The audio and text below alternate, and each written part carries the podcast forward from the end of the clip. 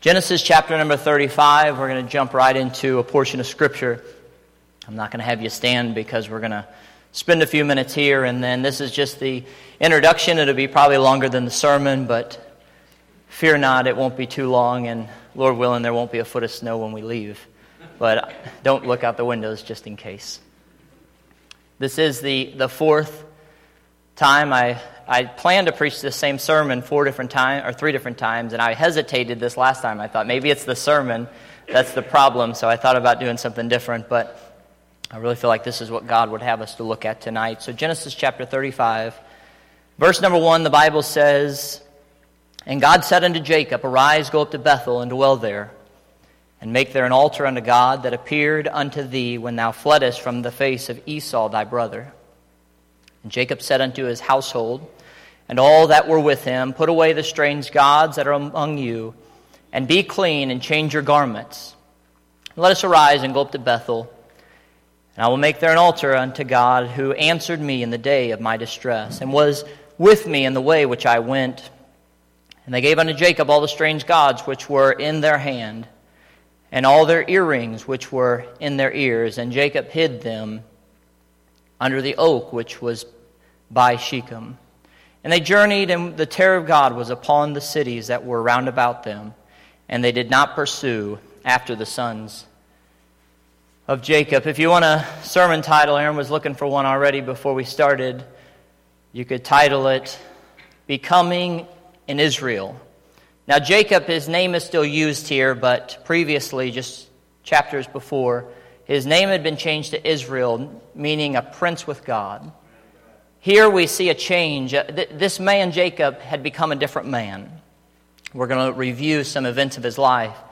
But if we were to look back in these chapters as we will and consider some thoughts, when you look at that and you look at this, they were polar opposites. Two different men, two different events, two different things were transpiring here. And as I looked at Jacob, I couldn't help but think about my own life. I couldn't help but think about our church. Maybe you personally, where the life you had been living or the place you were spiritually had been a Jacob. But I think it would be all uh, good for us all to pursue this life of an Israel. Let's pray as we begin. Father, I pray you take your word and encourage our hearts. Lord, maybe there'd be some here tonight that, even through the encouraging songs and the truth set to words and the music, still struggle to get an ear for the things of God. Lord, I pray that you would just press us in our heart, that you would convict us, draw us unto yourself, that the truth of Scripture might sink within us and that it might grow. We pray you'd have your way tonight. In Jesus' name, amen. I want to take a look at just a few things in these verses. First of all, as we begin, I want to say this God wants to speak. There's no exemptions. You, you can't say, well, he doesn't want to speak to me. Look what I've done, or look at the person I was. I, just as I mentioned a moment ago, but think about this man, Jacob. Think about who he had been, and we'll look at that in a moment. I think about Moses, a man who had been, uh, who had fled because he had murdered another man, a man who was, might I add, old, a man who felt unfit and unworthy. He had made excuses, but God still wanted to speak to Moses. I think of Peter, who denied Christ publicly and even cursed the name of Christ, only to flee from the presence of, of the Lord, but God wasn't through with him. He wanted to speak to Peter. I think of Paul, who persecuted the church, yet God visited Paul specifically and, and changed his life. And we could go on and on, people throughout the scriptures, men even in history. Maybe you could say in your life, you look back on a day where you were running from God, but God was running after you. And you never found God, but God found you. We're not exempt from God wanting to speak, but it's required for victory. If you want to be victorious in the Christian life, you're going to have to hear from God.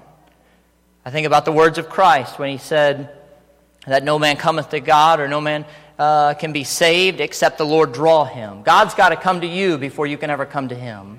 God's got to speak to you uh, in our ministry, in our, in our callings, in the, the work of God. We need a voice from God. I think about that letter that was read from, uh, from Australia to the cars. I wonder in our day how often we just we experience a, emotional state of church or a state of mind where we, we sing the hymns and we read the scriptures and we hear sermons but there's no real life. I think that could be said about most churches in our country where it's just a ritual. We, we come in and we leave but there's no change. You know when god speaks there's a change you can't get away from it when God begins to speak. I think about Isaiah when he said God spoke and, and, and he said, I was, I was quiet before him. He said, I, I fell on my face. I knew I was unworthy. Something changed in his life when God began to speak. I believe that's what's needed tonight. As we look at this, we see that God said, first of all, says, And God said unto Jacob, and with the word of God, we have the command of God. It says, Arise, go up to Bethel and dwell there, and make there an altar unto God that appeared unto thee when thou fleddest from the face of Esau thy brother. And with the, the, the, command of God, we see a response of Jacob. And what a good response it was in verse 2. Then Jacob said unto his household and all that were with him, Put away the strange gods that are among you, and be clean and change your garments. And let us arise and go to Bethel, and I'll make an altar unto God who answered me in the day of my distress. He, he, he uh, responds correctly. He, he responds with a state of humility and repentance and says yes to the will of God. We see his obedience there, as it says in verse number uh, 5 and they journeyed. They, they immediately get up and they, they begin to travel. And then we see the influence, both on his family and on the world around him when it says, first of all, they put away the strange gods, his family obeyed him, his family, n- not just to uh, make him happy, but I feel like his influence changed their hearts as well. And then it says, the fear of God was upon the people around him. He became influential to his neighbors and even to his enemies. But again, this isn't the same Jacob that we saw just in previous chapters. If we were to go back a few chapters and see his beginning, one of the first records we find is Jacob being what his name is known for as a deceiver, a supplanter, one who trips up or overthrows. You remember when Esau, his brother, came back from that hunting trip and he was wore out, he was exhausted, he was famished, he was hungry. I don't know about you, but sometimes I get hungry and I feel like Esau did. I feel like I'm going to die. Um, I don't know how long it had been when Esau hadn't eaten, but he had, he had traveled, he had been out. And some of you that, you know, work for a living, that actually work, you know, you, you perspire and you get up early. And you ever had one of those days where you miss a meal and you're burning calories and, you know, lunchtime comes around and for whatever reason you don't get lunch? And you begin, I get, I get weak and shaky. My, my hands start shaking. And, uh, and man, I, I just want food. It doesn't matter what it is, I want food. And that's what Esau was. He got back and he was hungry, he was famished. And Jacob said, This is my opportunity. And he said, I'll trade you my bowl of stew, my, my bowl of porridge, for that birthright that you have. That chance to be, you know, as the eldest. That chance to gain an upper hand. And, and, Esau felt like he was, he, he, was, he said, what, am I gonna, what, what good is it if I die? Now, obviously, I don't think he was going to die, but to, to his credit, eh, he could have gone days without food. I don't know. He wasn't much of a hunter if he'd been out hunting and he had no food, but Nonetheless, Jacob really tricked him out of his birthright and picked up that name deceiver or supplanter. And then as he his father becomes old and he's ready to give his brother Esau this blessing as the oldest son with the instructions of his mother, he takes another opportunity to deceive his father and steal another blessing from his brother.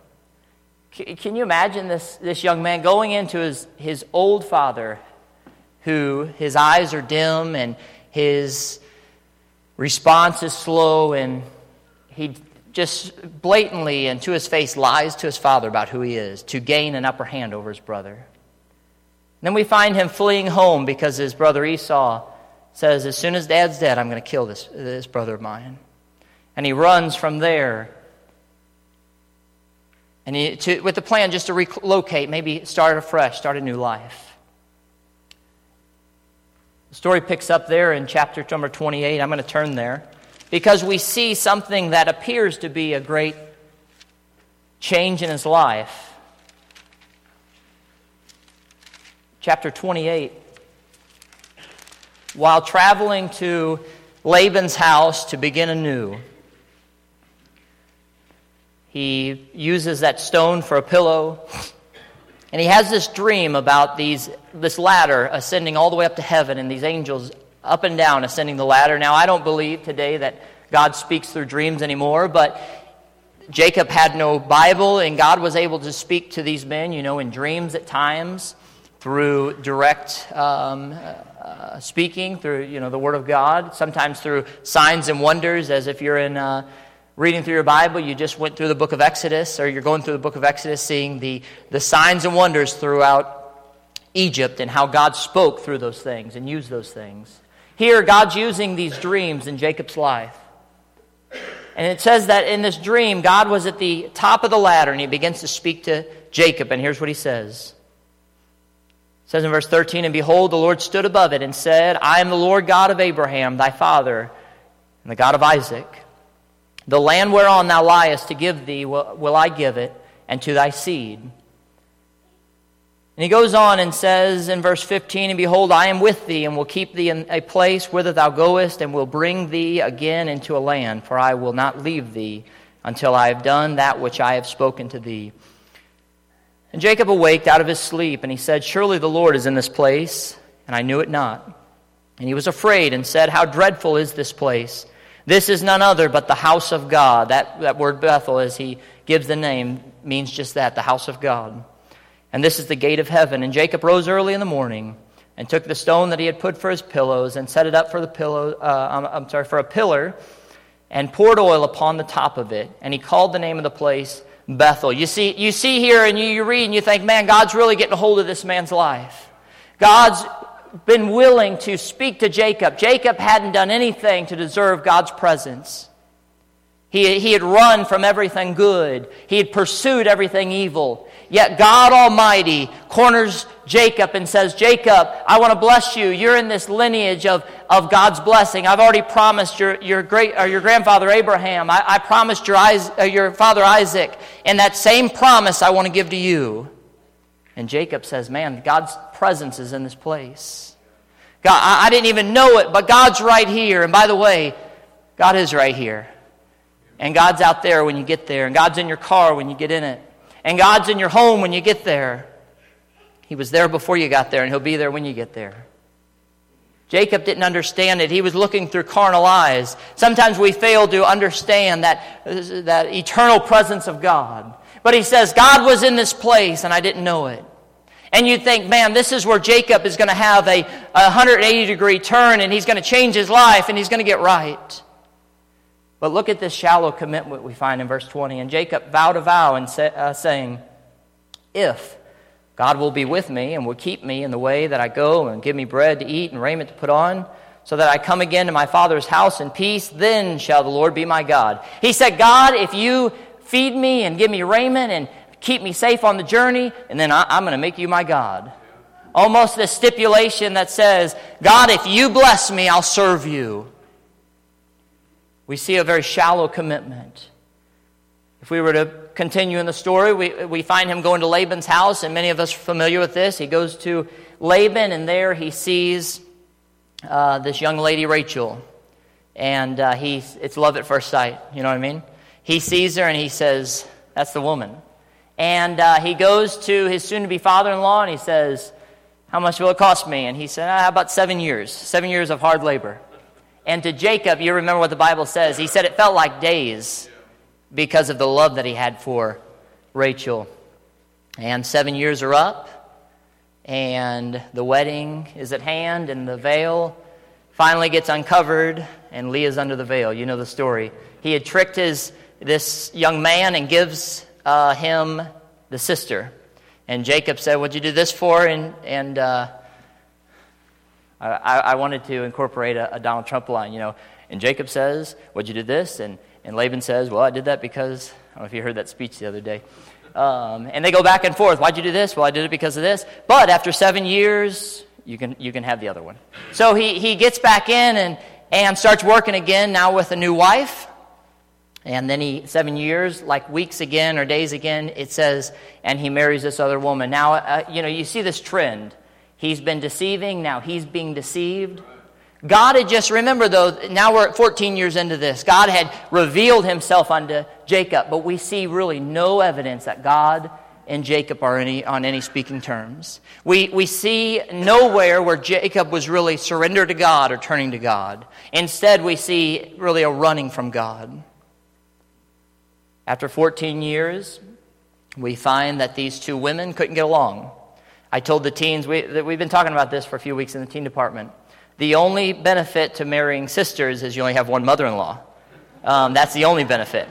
And he found for years to come this was a mistake because he finds these two women if you know the story they just they were fighting like you know cats and cats they, they, i mean putting two sisters as your wives that's never a good idea and uh, here he is he's he's finding now the the difficulty of having two women that can't get along. He doesn't get along with his father in law.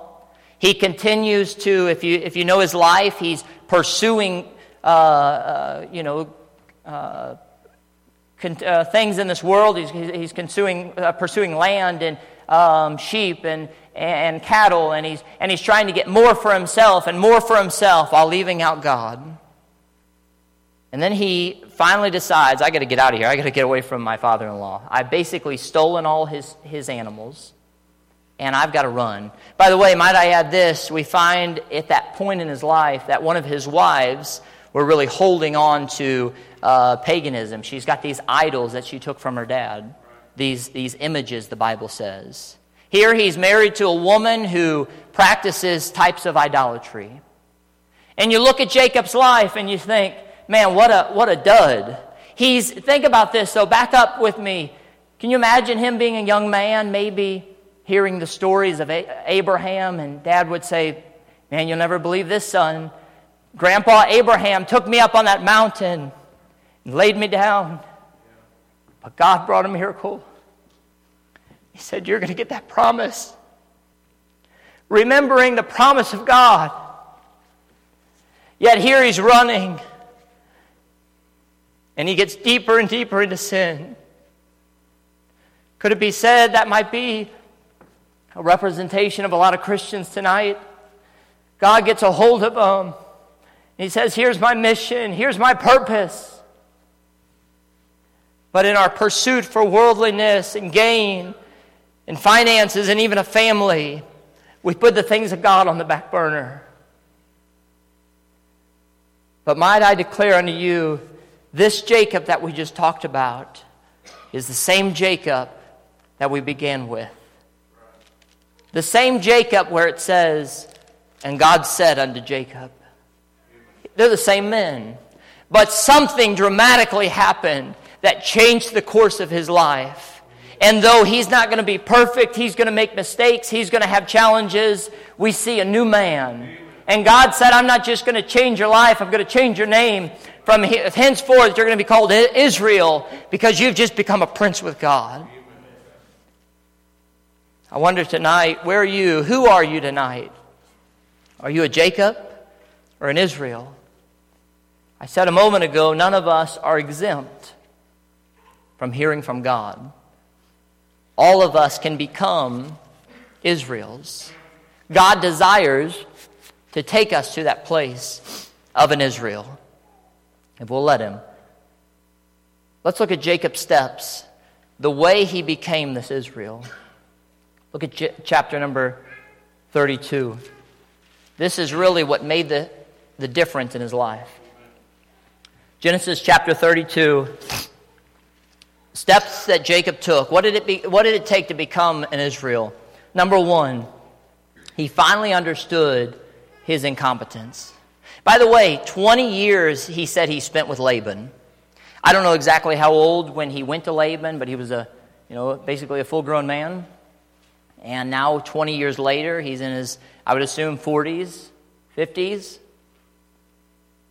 And even up until that point, there was no real spiritual change in his life.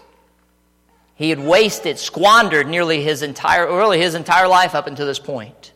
There's no mark where you could say, you know, son, that guy Jacob, you ought to, you ought to aspire to be like him. Nobody ever said that. Instead, they said, watch out for Jacob. He's, he's crooked. He'll deceive you, he'll steal from you, he'll trick you, he'll betray you.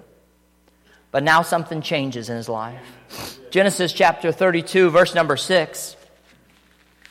He understood his incompetence. This is when he goes back to meet his brother. The last words he heard out of uh, Esau's mouth was, The time of mourning for dad is at hand, and I'm going to slay my brother. I'm going to kill him. As soon as dad dies, I'm not going to bring grief to dad, but I'm going to kill Jacob. It's the first chance I get. And he felt like Esau meant it. Jacob is nearing home, and this band came to meet, is coming from Esau to meet Jacob, and Jacob feels like he's coming to kill him.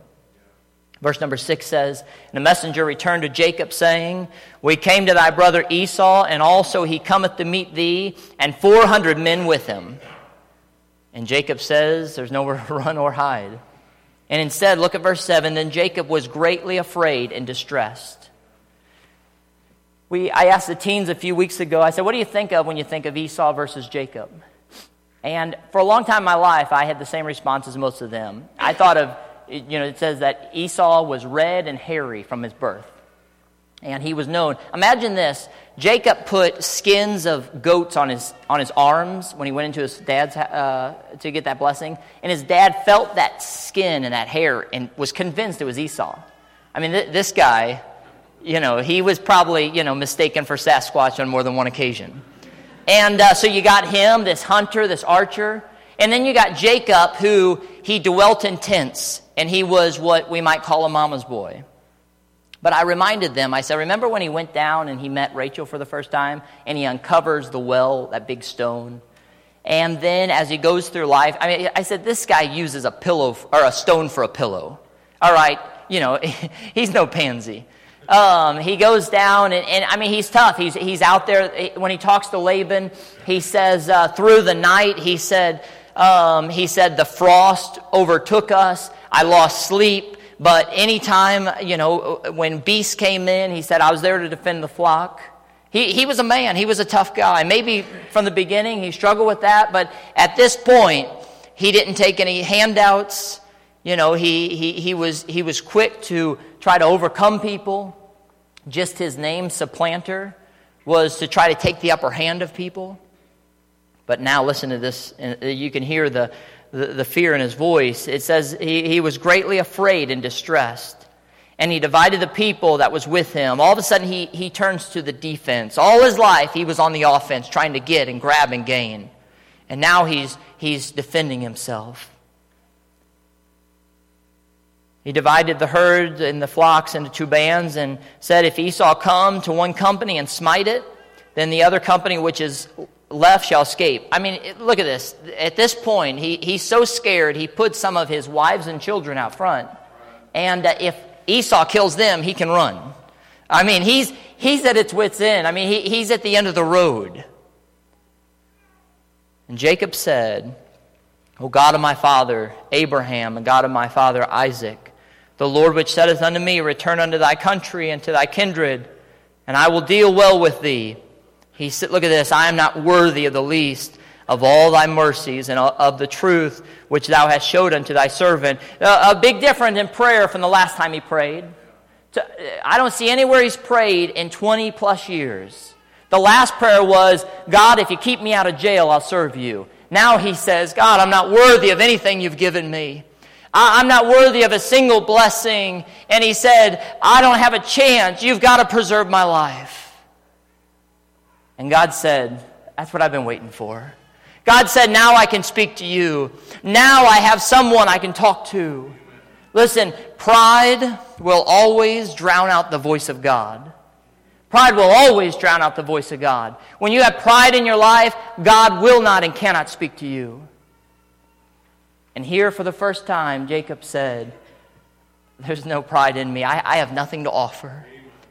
And if I'm going to be preserved, God's going to have to preserve me. If there's any hope for me, it's in Christ. He understood his incompetence, and along with that, he returned to his Savior. He returned to the Savior whom Abraham knew. and Isaac experienced. And now Jacob, who was very distant from this God that his father and grandfather knew personally, he returned to him, his Savior. We see a, a heart of repentance. Look at verse number 23. It says, This is after he had divided everything. The evenings come, and he took them and sent them over the brook. Um, uh, all that he had, sent over that he had. And look at verse 24. And Jacob was left alone.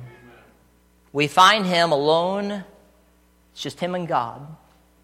He found a place where the noise was gone, the busyness was away, and he could just meditate and seek God. and once again, I think God said, That's what I've been waiting for. You're finding a place where I can really speak to you. This is where the voice of God can be heard. You remember in the Old Testament when there was the fire? It said God wasn't in the fire, and there was the whirlwind. The Lord wasn't in the whirlwind. But then there was a still small voice. And it required a place of solitude to hear it. You know, God's not going to scream through the busyness of your life. You're going to have to get quiet you want to hear from Him. We read this morning, if you're up to date in your Bible reading, in Mark, the second chapter. I think it was this morning, yesterday, today. I was a day behind, so it might have been yesterday, but I read this morning. Where it says, And Jesus rose up a great while before day and went out and prayed. You know, it's exciting as you look around that you see the miracles, you see the lame being healed and rising to walk, you see the dumb speaking and the deaf hearing, you see the soul saved, you see the crowds pressing him. Say, where'd it come from? Well, you could say, well, he was God. It, it was required, but there was something else. It was his personal time with God. You say, How do you know that? Because you can look at all kinds of examples throughout the Bible and even history and even presently where if you want God to work, you're going to have to get alone with Him. If you want to hear the voice of God, He's going to have to hear your voice. I believe that God wants to speak today like He spoke to Jacob. But for us to hear his voice, we're going to have to get into his presence. It says, And Jacob was left alone. He returned to his Savior. And along with that, he prevailed in prayer. Let me give you the backdrop for what happens in these next few verses. Most of you know the story, but there in prayer, he meets a man. The Bible says he was the angel of the Lord. That word angel basically means messenger. He was a messenger from God. Now, I'm not going to split hairs tonight. Some people believe he was an angelic angel or an angelic uh, person. Some people believe he was actually Jesus Christ. And uh, I somewhat believe more to that, but I, I don't have enough uh, scripture to, to, argue with it. So, either way, he meets someone from heaven. And that in itself is good enough. And there he uh, says, You're going to bless me. And before long, they get in a, if you're from the north, a wrestling match. If you're from the south, a wrestling match. And they begin to wrestle. You guys would understand that better. And there with this angel, the Bible says he wrestles throughout the night. Again, if you think this is a mama's boy, he's wrestling with an angel and he's uh, holding his own. Now we know that this angel, we find that he has power um, that Jacob can't conquer. But for a while, for hours it seems, he wrestled and he wasn't losing, but he wasn't winning. And we find him saying something like this I'm not letting you go until you bless me. He said, I'm not leaving this place until there's a change in my life. I think it's safe to say Jacob got to a point in his life and he said, I'm sick of the way I'm living. I'm sick of the way my family's uh, growing up and my sons are being raised. I'm sick of the way my marriage is and I'm not leaving till you bless me. Can I tell you, he prevailed that night. Look with me in verse number 28. And he said, Thy name shall be called no more Jacob, but Israel. For as a prince hast thou power with God and with men and hast prevailed. You can prevail tonight. It's going to cost you. It's going to cost you. You're going to have to get real sick of yourself. You're going to have to prevail with God. You're going to have to stay there until there's a, a place of prevailing.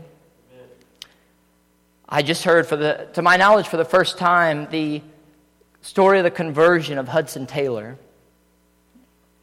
He was known for being in India, or um, sorry, missionary in, in China, and he began a great work, and many missionaries went out uh, through his influence.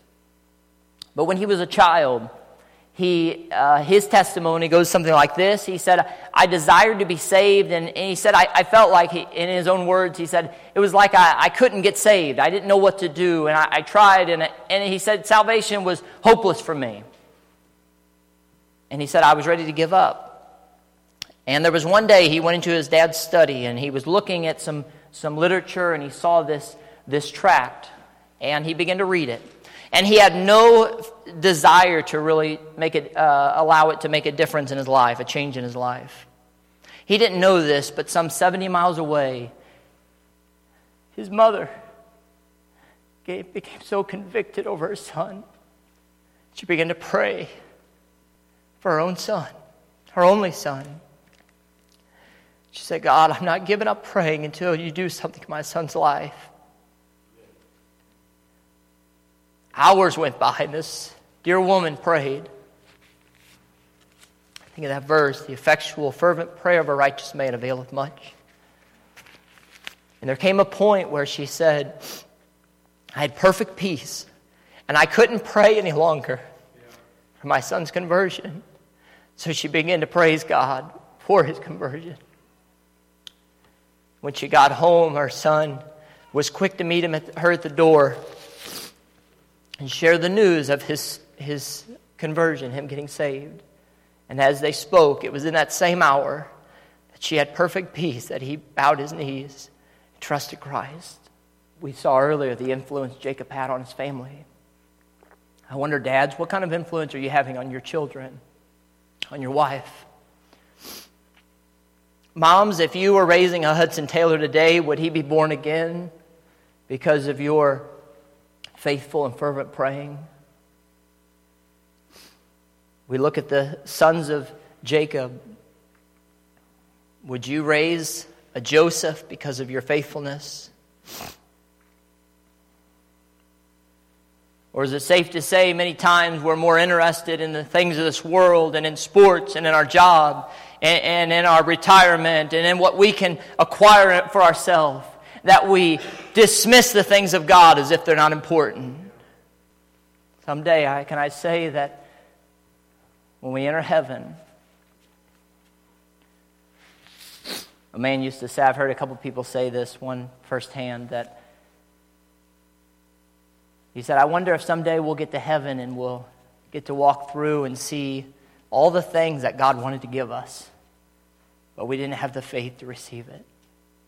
You know, God's goodness and His riches go beyond our understanding and expectation. Jacob would have never known that God was going to speak to him. He was going to wrestle with this angel. He never knew what was in store for him. But by faith, he stepped out. By faith, he said, I'm going to just step out and, and see what God can do. I don't know where you're at tonight. I hope that you're not waiting to hit the bottom before you're willing to look up.